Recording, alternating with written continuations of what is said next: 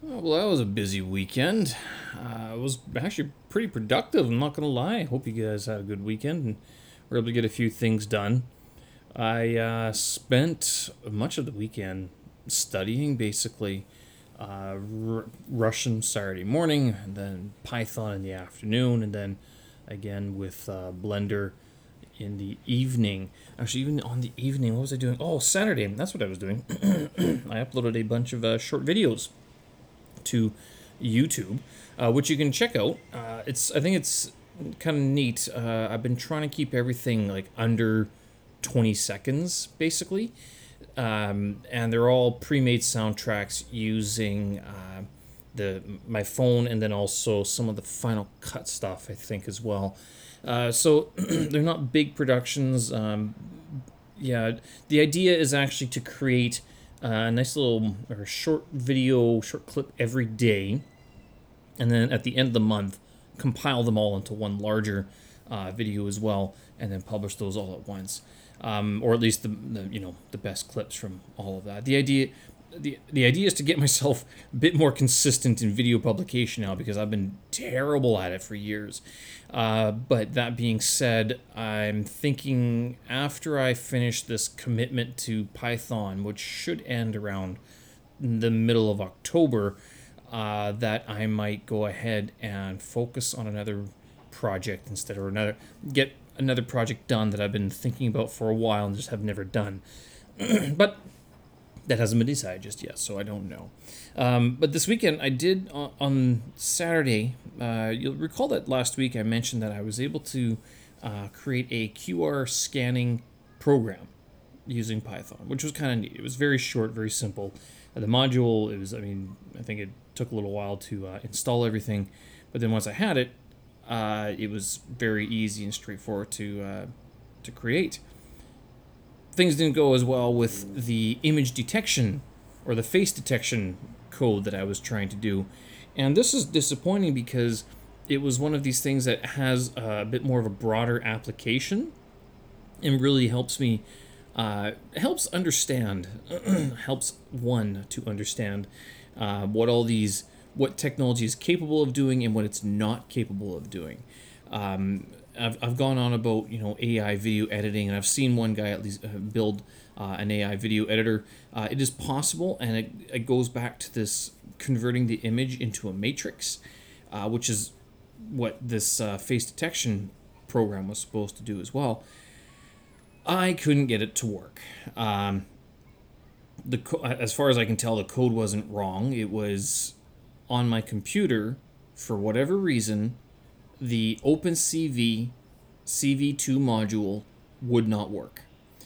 Um, and I don't, and I checked online. I, I googled it like a good programmer, and couldn't. I, I found all sorts of solutions that proposed all sorts of ideas, and or the ideas proposed solutions, whichever. and uh, I just could not get these things to work. I, they were saying, "Oh, maybe you have the wrong." The wrong virtual environment, so I changed that a bunch of times. I updated all of them. I uh, installed the module into every version of Python that I have. Probably not a good idea. Uh, even using Python's own idle, like the uh, interactive development uh, thingy, could not get it to work. So I'm alright, you know what? After spending a couple hours on it, you know what? I'm done with this. I'm not going to deal with it. I mean, it would have been neat to get, but it's not there. Something's missing. Something's wrong. Um, you know, the one place I did not try it, I did not try it on my cell phone. I don't know if you've ever tried to code on your cell phone. There is an application, PyDroid 3, that I have. Um, it's it's a little bit t- diff- more difficult to type out code on a phone, but if you absolutely need to do it, it's absolutely possible. Uh, so I, maybe I'll try on that. I don't know if you can. That's a good question. Hmm. All right, we'll take a look into that. Um, yeah, other than that, uh, what was it? Oh, yes, I am. It's almost the end of August, and I haven't recorded a podcast episode yet. I'd almost feel bad about this, but this month has been busy, and the this this commitment to Python, and then also I'm doing a little bit of web development too, uh, just because it was, you know, easy and working on Blender and then Russian and Chinese. I kind of feel like I'm back in university again, except I'm not. like I'm paying rent, uh, quite a bit of rent, and it's coming out of my bank account, uh, which is I'm not used to doing that while I'm studying so much. But what else would I do during the? I don't know. What do people do during their evenings? I mean, I know people with kids, they, their their lives are taken up with intramural sports and a lot of that stuff. But I mean, people who don't have kids, what what else do you guys do? I have no idea. I spend my time learning. If it's not studying language, I, found that I can't really study languages very well at night. It's best to do those in the morning.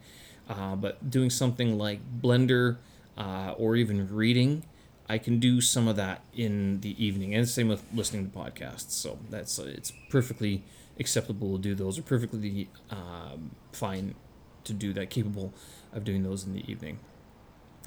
But that being the case, um, I have contacted a few people about the podcast. Uh, I've got some agreements, so it's just about a matter of time, uh, a matter of um, setting up appropriate time.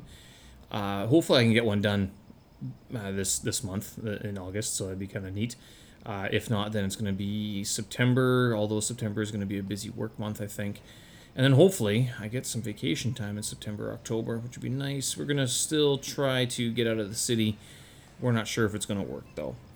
And the other thing I was uh, able to do, I read, the, I don't know if you guys know this guy, Derek Sivers. Derek, Sivers? Sivers? He was, your musician friends will know who this guy is, or they will have heard the name. If they haven't heard of his name, they've heard of his company, or his former company, CD Baby. They were one of the first uh, online music retailers. Like this, he created it back in 1997, 1998, uh, and I remember using them or looking into them anyway. When way back when the Sierra's Tears uh, band was still going like, going on, so that was early 2000s. Um, and looking at their services, their products, their services, uh, I mean, it was just that it was just such a start back then. And I remember them having some sort of issue with iTunes. And in this book, he actually explains it how iTunes kind of uh, went to.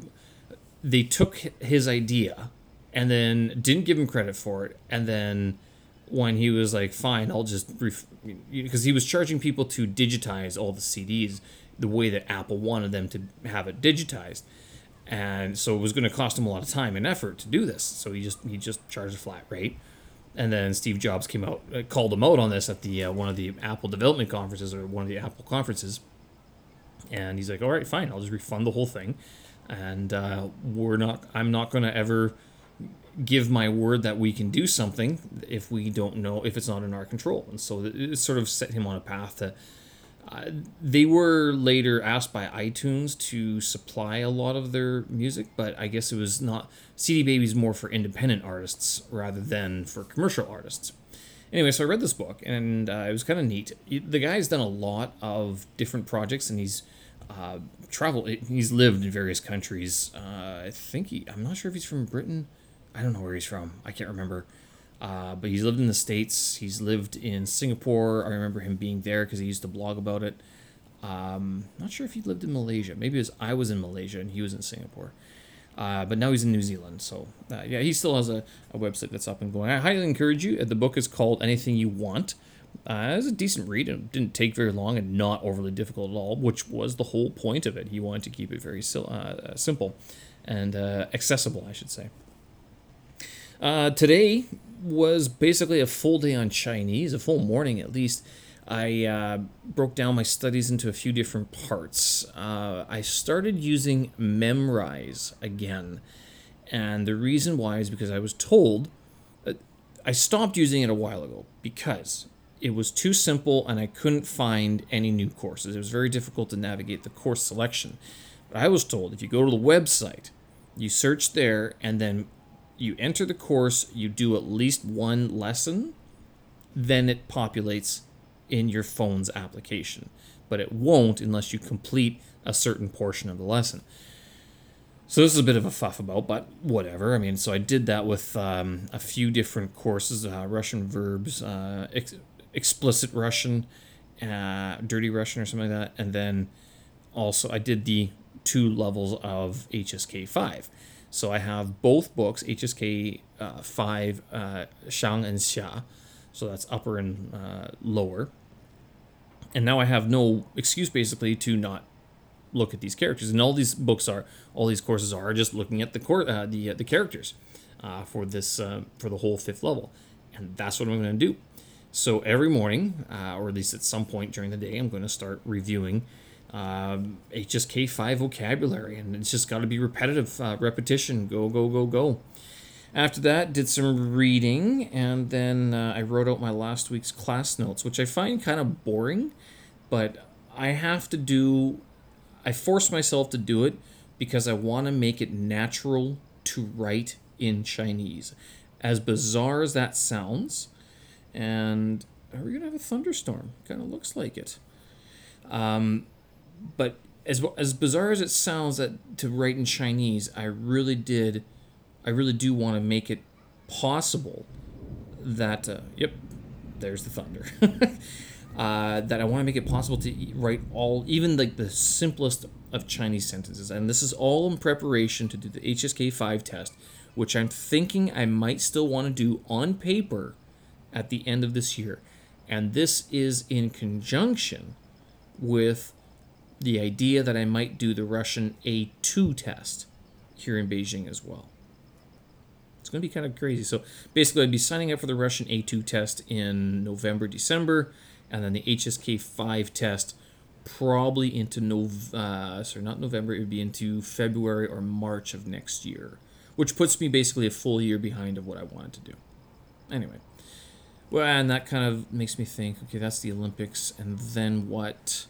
Another year for HSK 6? Is it even possible? Who knows? Right, so that's it. Uh, yeah, quite a bit, got quite a bit done. Happy with it. Hope you guys had a good, productive week. Hope your week is off to a good start.